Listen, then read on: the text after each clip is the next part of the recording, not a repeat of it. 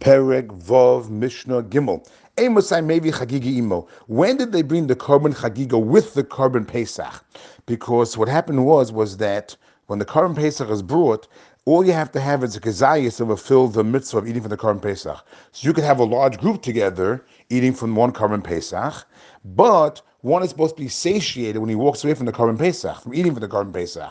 But if you have a lot of people, no one's going to be satiated. So what they did was they also brought a korban chagigah to eat from that beforehand, and then when they eat from the korban pesach, they'll be satiated.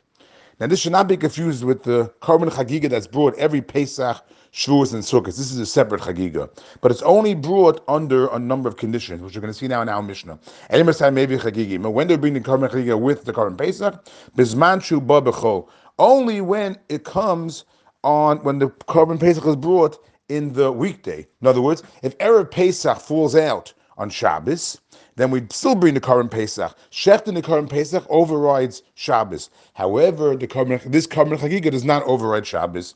But Tahara, also only if a person is pure can eat from the korban chagigah, because there is a situation when a person is tameh, he can eat from the korban pesach. That is if most of the Kal Yisrael, most of the Jewish people were tameh, or most of the Kahanim were tameh, then that would be an exception, and the korban Pesach can be eaten by people who are tameh, but this korban chagigah that we're talking about cannot be eaten by anyone who's tameh, even if most people are tameh. They have a hasi b'chol on the weekday, b'taru when a pe- person is tahar, over muet. Also, only when there's a small amount of food. If there's a small amount of food, meaning there's a lot of people in the group, so people only can have a small amount from the korban Pesach. So therefore, you bring in, you bring along korban chagigah in order that a person should be satiated by eating from the korban Pesach.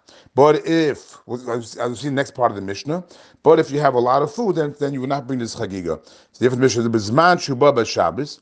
But if the korban Pesach is brought on Shabbos, now it's Erev Pesach with Shabbos, or Obe maruba, or there's a lot of food, meaning the group was small, so there was plenty of korban pesach for everyone to eat from to be satiated. Ovatum if anybody is tameh, then ein Mevi and Imo chagigah. Then they they will not bring this korban chagigah along with the korban pesach.